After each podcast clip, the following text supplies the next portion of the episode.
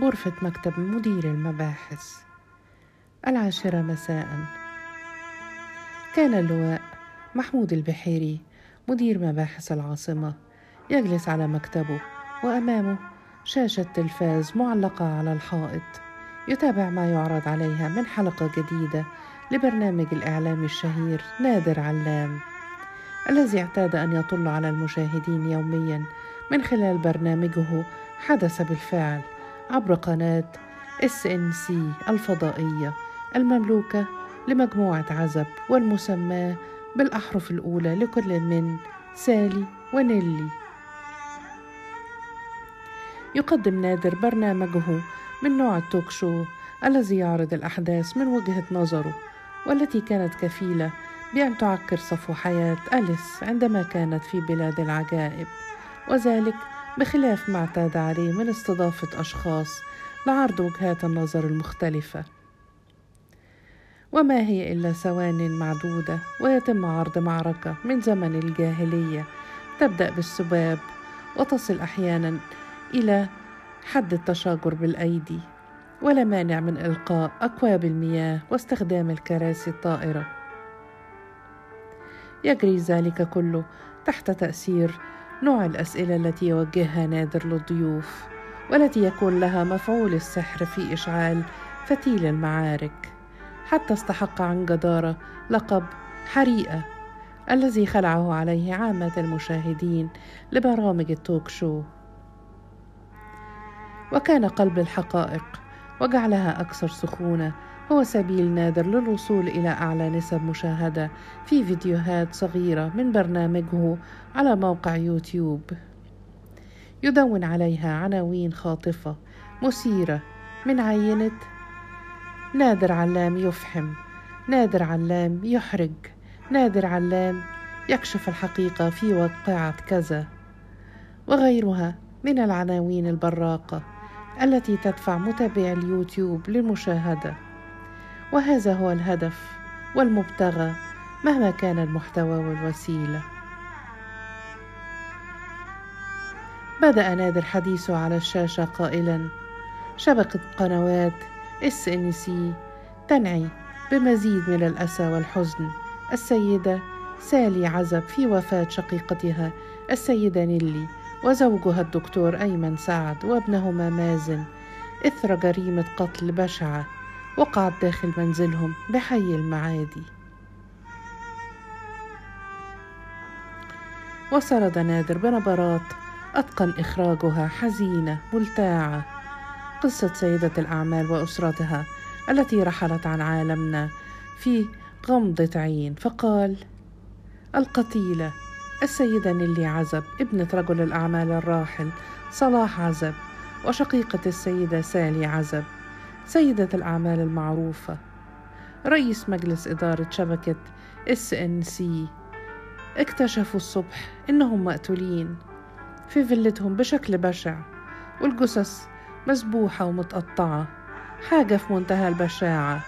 بالإضافة إلى سرقة مبلغ مالي كبير وأوراق مهمة تخص السيدة نيلي. وتوقف نادر ليلتقط أنفاسه. ويعيد رسم ملامح الحزن على وجهه بعمق أكبر. قبل أن يطلق تنهيده مدروسة ويستطرد قائلا طبعا واضح أن المجرم أخذ وقته على الآخر والغريبة أن منطقة زي المعادي تحصل فيها جريمة قتل بالمنظر ده. السؤال هنا فين الوجود الأمني؟ وارتفعت نبرات نادر بشكل متقن وهو يواصل تسخين أجواء الحلقة قائلا لازم نواجه الحقيقة في تقصير أمني في أجهزة الشرطة. طبعا أنا عارف تضحيات رجال الشرطة لكن إزاي؟ إزاي أنام أو أي مواطن ينام في بيته بعد حاجة زي دي؟ ومش عايز بقى حد يطلع يقول لي دي قضية قتل عادية وممكن تحصل في أي حتة في العالم. لا الكلام ده ما بيحصلش غير عندنا في مصر. وفي النهاية أدلى نادر بدلوه معلنا رأيه. وبحدث منقطع النظير تحدث قائلا. واضح كده إنها تصفية لها أبعاد تانية. المتهم مش حد عادي. هل عندنا في مصر وصلت الأمور للتصفية الجسدية بالمصدر البشع ده؟ أنا عارف إنه في الآخر حيطلع مختل عقليا. هو اللي عمل كده. أو الزوج حصلت له حالة نفسية. أو ضائقة مالية. فقتل مراته وابنه. وهو ده الكلام اللي بنسمعه اليومين دول في نهاية التحقيقات في القضايا اللي زي دي. أرجوكم بلاش استخفاف بعقولنا. وعند هذه الكلمات دخل الضابط مدير مكتب البحيري وأدى التحية العسكرية ثم قدم له خطابا قائلا ده تقرير الطب الشرعي المبدئي بتاع القضية المعادي يا فندم. تناول البحيري الريموت كنترول من أمامه وأغلق التلفاز. وقد بدأ ممتعضا مستاء. عندما وجه حديثه للضابط قائلا الأخ اللي في التلفزيون ده جايب كلامه منين؟ هو إحنا لحقنا نشتغل؟ قالها وهو يلتقط أداة فتح الخطابات من على مكتبه ليفتح بها الظرف. ويخرج ما بداخله ويبدأ قراءة التقرير بعناية. كان التقرير يوضح أن سبب الوفاة هو طعنات غائرة أدت إلى تهتك في الأنسجة مما أدى إلى حدوث نزيف وتوقف المراكز الحيوية وحدوث الوفاة. وذكر التقرير وصفا كاملا لحالة كل جثة وما بها من إصابات. والسبب الراجح لطريقة حدوث كل منها.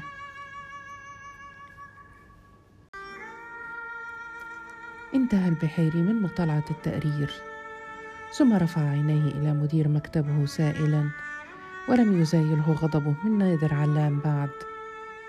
ضباط فريق البحث موجودين؟ الضابط تمام يا فندم. المقدم حسام مختار والنقيب هاني الصياد منتظرين تعليماتك يا فندم. البحيري عايزك من الاجتماع معاهم قبل ما نبدأ شغل القضية. الضابط. حالا يا فندم أي تعليمات تانية سيادتك؟ البحيري. لا اتفضل. ينصرف الضابط بعد أن أدى التحية العسكرية. تاركا البحيري يمعن النظر في التقرير مرة أخرى ويستغرق في حالة من التفكير العميق. فمثل تلك القضايا تحمل الكثير في طياتها من الألغاز والأسرار والتفاصيل الصغيرة. التي غالبا ما تكون هي الخيط الرفيع الذي يوقع بالمجرم. مهما كان ذكاؤه ومهما كانت حنكته إذ لا بد أن يترك أثرا أو علامة تهتدي بها الشرطة. حتى وإن طال الأمد. كل ذلك يستدعي خبرات وإمكانات خاصة لا تتوافر في الكثيرين ولعل البحيري أحد هؤلاء المتميزين فهو مدير مباحث العاصمة الذي اشتهر بكفاءته وإخلاصه في العمل وتميزه بالفراسة والخبرة الواسعة. فمنذ تخرجه في كلية الشرطة لم يمضي إلا أشهرا معدودة حتى التحق بحقل البحث الجنائي واستمر فيه إلى أن صار مديرا لمباحث العاصمة. وهو صاحب سجل مشرف في ضبط العديد من القضايا المهمة التي شغلت الرأي العام. ولعل آخرها كان قضية مقتل الفنانة الشهيرة على يد رجل الأعمال الشهير أيضا التي صاحبها قدر كبير من الشائعات والأخبار الصحيحة والكاذبة على السواء. وكانت حديث العامة والخاصة لأيام وليالي دلف الضابطان حسام مختار وهاني الصياد إلى مكتب اللواء البحيري في تلك اللحظة فأشار إليهما بالجلوس بعد أن اكتست ملامحهم بالصرامة والجدية. جلس الضابطان على المقعدين الموجودين أمام مكتب اللواء البحيري وبدأ الاهتمام على ملامحهما. انتظارا لما سيمليه عليهما من تعليمات. فيما بادر هو بالحديث. أنا اخترتكم في فريق البحث. عشان القضية دي مش سهلة ومحتاجة شغل وتركيز كبير. إحنا قدام قضية الدافع فيها مجهول وده بيزود صعوبتها. لكن أنا كل ثقة فيكم وفي شغلكم وإن شاء الله التوفيق يكون من نصيبنا. وزادت الصرامة في نبراته وهو يقول مش عايز أي معلومة يتم إهمالها. الفحص والمناقشة تكون بمنتهى الجدية وإن شاء الله ربنا هيكرمنا ويوفقنا. بس خلونا نقرأ الفاتحة قبل ما ندخل في التفاصيل ويرفع الجميع أيديهم لقراءة الفاتحة.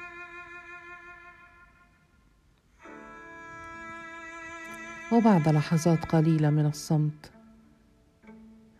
فضل الضابطان عدم المبادرة بقطعها.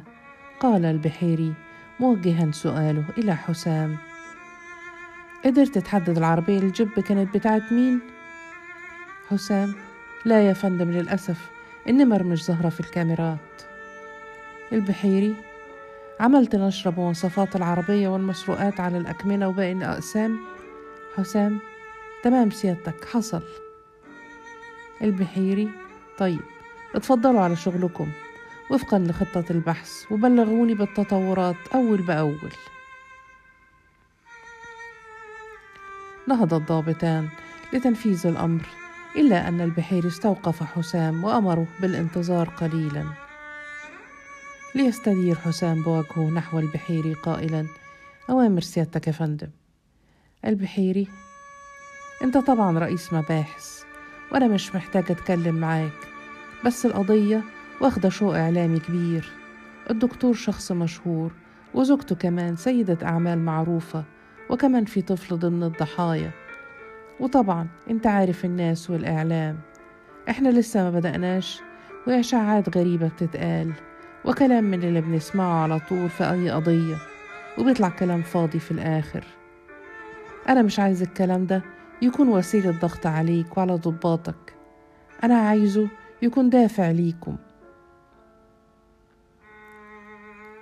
إحنا مش هنقول غير الحقيقة زي ما تكون وأيا كانت النتائج لأن ده واجبنا ودورنا. حسام حاضر يا فندم تعليماتك. البحيري محتاج ضباط تاني معاك؟ حسام لا يا فندم هاني معايا كفاية. البحيري أي حاجة تحتاجها تبلغني. الوقت مهم يا حسام. مفيش فرصة للتأخير أو التراخي. حسام تعليماتك يا فندم. تؤمر بحاجة تاني؟ البحيري؟ شكرا. انصرف حسام وهو يشعر أنه بحاجة لمسابقة الزمن من أجل كشف لغز تلك القضية. فبقدر ما حملته كلمات البحيري من مسؤولية أشعلت حماسته وحفزته وإن كان حسام لا يحتاج إلى تلك الكلمات فهو دائما ما يصنع حافزه ومحفزه بنفسه. ولعل هذا هو سر النجاح والتفوق لكل من يريد.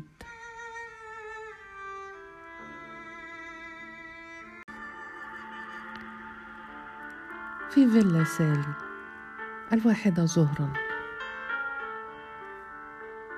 داخل أحد الكومباوندات الشهيرة بالتجمع الخامس. كانت فيلا سالي الفارهة تقف شامخة متفردة. تلك الفيلا التي تم تشييدها على مساحة تتسع لأربعة قصور على أقل تقدير. على قدر كبير من الفخامة جعلها تصلح أن تكون قصرا لأحد الملوك أو الرؤساء. فهي من الداخل تحتوي على لوحات فنية لأشهر الفنانين. ومنحوتات وتماثيل وتحف أصلية تقدر بالملايين. إلى جانب ديكور modern أنيق.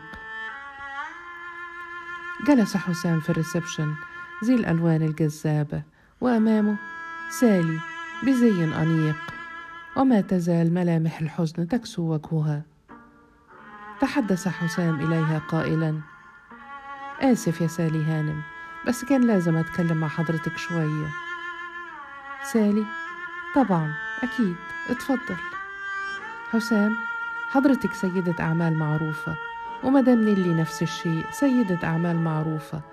بخلاف طبعا إنكم أصحاب مجموعة شركات كبيرة. تفتكري ده ممكن يكون له علاقة باللي حصل لمدام نيلي وجوزها وابنها؟ سالي مش فاهمة قصد حضرتك. حسام أقصد إن أكيد عندكم منافسين في الشغل. وأوقات التنافس ده بيعمل بعض العداوات. ترمقه سالي بنظرة خاوية لا تحمل ثمة شيء لكن ذلك لم يمنعه من استكمال حديثه قائلا. أكيد أي حد ناجح له منافسين ده شيء طبيعي يعني. حدقت سالي في وجه حسام للحظة إضافية قبل أن تجيب. طبعا أكيد في منافسين. بس ما فيش حاجة توصل الأمور إلى أنها تبقى أكتر من مجرد منافسة في الشغل حسام تمام طيب مدام نيلي كانت عاملة إيه الفترة الأخيرة؟ سالي كانت عادية مفيش حاجة جديدة حسام ما لاحظتيش عليها أي حاجة غريبة في الفترة الأخيرة؟ سالي لا نيلي كانت عادية وتصرفاتها طبيعية جدا. حسام كانت عاملة إيه في شغلها؟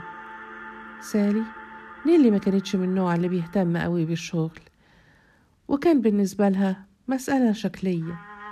كانت سايبة الشغل كله عليا من أيام بابا الله يرحمه. هي كان ليها حياتها الخاصة بعيدة عن الشغل كانت بتحب السفر. راحت دول كتير.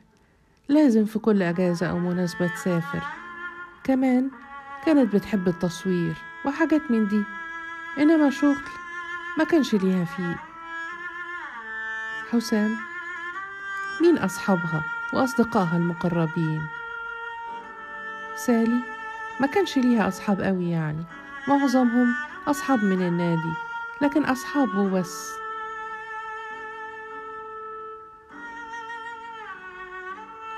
حسام جوزها بالمرحوم الدكتور أيمن حصل إزاي؟ سالي هو حصل بسرعة غريبة رغم فرق المستوى بابا وافق بسهولة وأنا ما كنتش متوقعة إنه هيوافق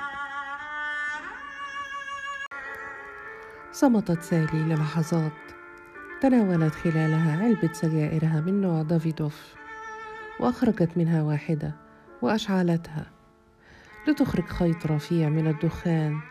تأمله حسام قليلا قبل أن ترخي عينيها وتعاود الحديث قائلة بابا الله يرحمه كان مدلعها قوي وهي كانت عنيدة جدا رغم إن ما كانش في قصة حب كبيرة ولا حاجة مع أيمن. هي كانت تقريبا بتكشف عنده في العيادة اللي هو كان شغال فيها دكتور. وتعرفوا على بعض وتشدوا لبعض. وطبعا قدام عناد نيلي. بابا وافق على جوازهم. حسام حياتهم بعد الجواز كانت عاملة إزاي؟ سالي كانت حياة طبيعية. صحيح نيلي ما كانتش من النوع اللي بيحكي قوي بس أنا يعني كنت شايفاه إنهم عاديين. حسام مدام نيلي ساعدت جوزها الدكتور أيمن ماديا في حياته. سالي المركز بتاع أيمن نيلي هي اللي اشترته وجهزته بمبلغ كبير. يعني من باب إنهم هيبقوا شركة فيه. مع إن نيلي مش محتاجة بس عملت كده عشان يبقى واجهة اجتماعية كويسة لجوزها قدام المعارف والأصحاب. حسام والموضوع ده مسببش أي مشاكل بينهم؟ سالي لا عادي ما أعتقدش حصلت حاجة. حسام مدام نيلي ما كانتش بتشيل ورق مهم أو حاجة ليها علاقة بالشغل في البيت؟ سالي لا ما أعتقدش. كل الورق في الشركة. حسام تفتكري الخزنة اللي في بيتها ممكن تكون شايلة فيها إيه؟ سالي ممكن مجوهرات. ما أعتقدش يبقى في حاجة تانية غير كده. تمسك سالي مقدمة رأسها براحتيها تعبيرا عن شعورها بالإرهاق. ليبادرها حسام قائلا أنا آسف إني طولت عليكي بس عندي سؤال أخير. ليه مدام نيلي مش ساكنة معاكي في ال compound هنا؟ يعني تبقوا جنب بعض وهنا أمان أكتر. وعلى حسب معلوماتي إن ال compound أصلا تابع لشركتكم يعني بتاعكم. سالي هي نيلي فعلا ليها فيلا جنبي هنا. بس هي لما اتجوزت أصرت إنها تقعد في المعادي. خصوصا إن الفيلا كانت لسه متجددة على أحدث طراز وكنت أنا المفروض هاخدها. بس هي فضلت ورا بابا الله يرحمه لحد ما أخدتها. كانت تلك آخر كلمات سالي قبل أن يستأذن حسام للانصراف ويتركها. على مقعدها كما هي. تكمل تدخين سيجارتها الدافيدوف